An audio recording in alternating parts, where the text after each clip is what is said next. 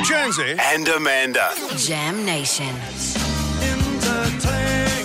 From the Daily Aus, Emma Gillespie is here with That's Entertainment. Good morning. Well, the Grammy nominations are out for next year, and our girl Kylie, she got one. Oh, Best Pop Dance Recording nomination for Padam Padam. Is that her first Grammy? Well, A she's nomination? been nominated five times, but she's only ever won once back in 2001. So that'll be exciting. But she's mm-hmm. up against another Aussie, Troye Sivan. Oh. He's got his first nomination for Rush. Yep. So that's exciting. It was actually harder this year for artists to make the shortlist. They've introduced new rules. So they've cut the number of nominations available in each category from 10 to 8. Is it because the broadcast goes for 100 hours? Possibly. Mm. Should the Logies be looking at doing the same? Definitely. Yes. Yeah, because you want to award everyone for stuff, but then sometimes Yeah. it's just too much. And some of the categories are a little bit, you know, yep, this and that, and a Yeah. bit of with a dance beat that's added to a religious background that's a blah, blah, blah. that's an You know, actual category. I was nominated for that. That's an actual category. You know, it's a worry when there's always a long list of categories that don't make the televised ceremony. You think, well, you could have trim- trimmed the fat there, couldn't you? Yes, or add a few more to the non televised. Yes, yes, indeed. Barbie, the Barbie movie, the soundtrack there made 11 nominations across people like Dua Lipa, Billie Eilish, Nicki Minaj, even Ryan Gosling, who's on the score. Oh, really? Has received a his nomination Ken for song. I'm Just Ken. So when you say he's received a nomination, you mean it, the whole soundtrack is nominated? Well, the whole soundtrack is nominated, but also individual tracks are nominated as well. So Oh. the ah. song that he, which was written by Mark Ronson, the song that he sung, is nominated, which is very exciting. But of course, we can't talk about the Grammys without mentioning Taylor Swift,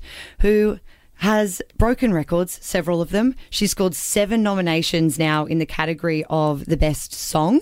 She's never won it, but she's had the most nominations ever now. So she's overtaken Sir Paul McCartney and Lionel Richie, who have six each. So maybe she'll win it. Imagine the pressure on her. It's like Meryl Streep, who hasn't won the best Oscar, look, actress Ox- Oscar. By now she may have, but for years she hadn't. And every year it's like John Wood and the Logies. Remember when he was like in you Blue and the Heeler? Logies. Well, I've only been nominated twice for the gold, Yeah, but, but John still. Wood would be nominated about eight times. Yeah. And everyone goes, "Isn't that great?" And every year he must think, "Oh Well, God." Leonardo DiCaprio became the butt of every joke because he was nominated a hundred times, and Mm-hmm. finally, eventually, one year he took it out. But it was like, what a relief! We can move on now.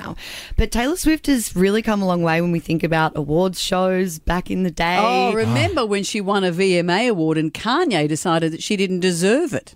Thank you so much for giving me a chance to win a VMA award. I, Yo, Taylor, I, I'm really happy for you. I'm gonna let you finish. But Beyonce had one of the best videos of all time. One of the best videos of all time. Did uh, Kanye win anything? No, well, not nominated, shockingly enough. But Taylor Swift, I tell you what, 2023, I think history will look back on as her year. She's nominated for the sixth time in Album of the Year. She's now tied with Barbara, Barbra Streisand for the most nominations there. She became a billionaire last month, which I missed. She's also released one of her albums on vinyl. It's become the fastest selling vinyl record ever. And she's on tour, as we know. She's poised to become the highest grossing tour of all time. It's already won a billion dollars or earned a billion dollars in sales, and the tour's less than halfway done. Wow. So really, it's it's Taylor Swift's world, and we're just living in it. I saw footage of uh, her performing in Buenos Aires, and her new boyfriend was there. Yes, Travis Kelce. Yeah, there he is dancing and doing all of that in the crowd. yeah, Yeah, because he looked a bit excited about that. self conscious because he knew he was being filmed, so Yeah. he can't be like the, the the the partner just sort of standing there. Well, he's no wallflower. I think he had a show, a dating show about his life a few years ago.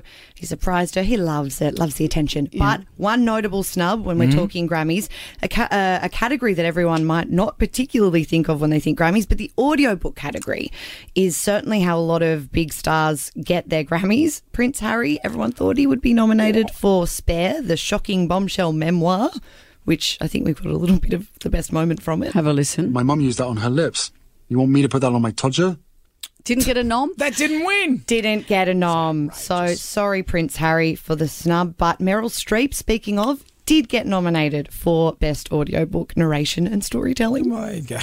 Wow. Let's hope for all of us. What about Amanda's Double A Chattery? Yeah, well, where's that? Next Where year. is That's that? the podcast Yeah. awards, I Brendan. think, yeah. Well, you've missed the that? cutoff. I Yeah. think October, early October's the cutoff. So cutoff. it'll be you and the Beatles next year.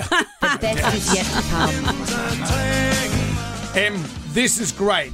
Check out more from the dailyaus.com.au. Em Gillespie. We'll talk to you next Monday. See you then.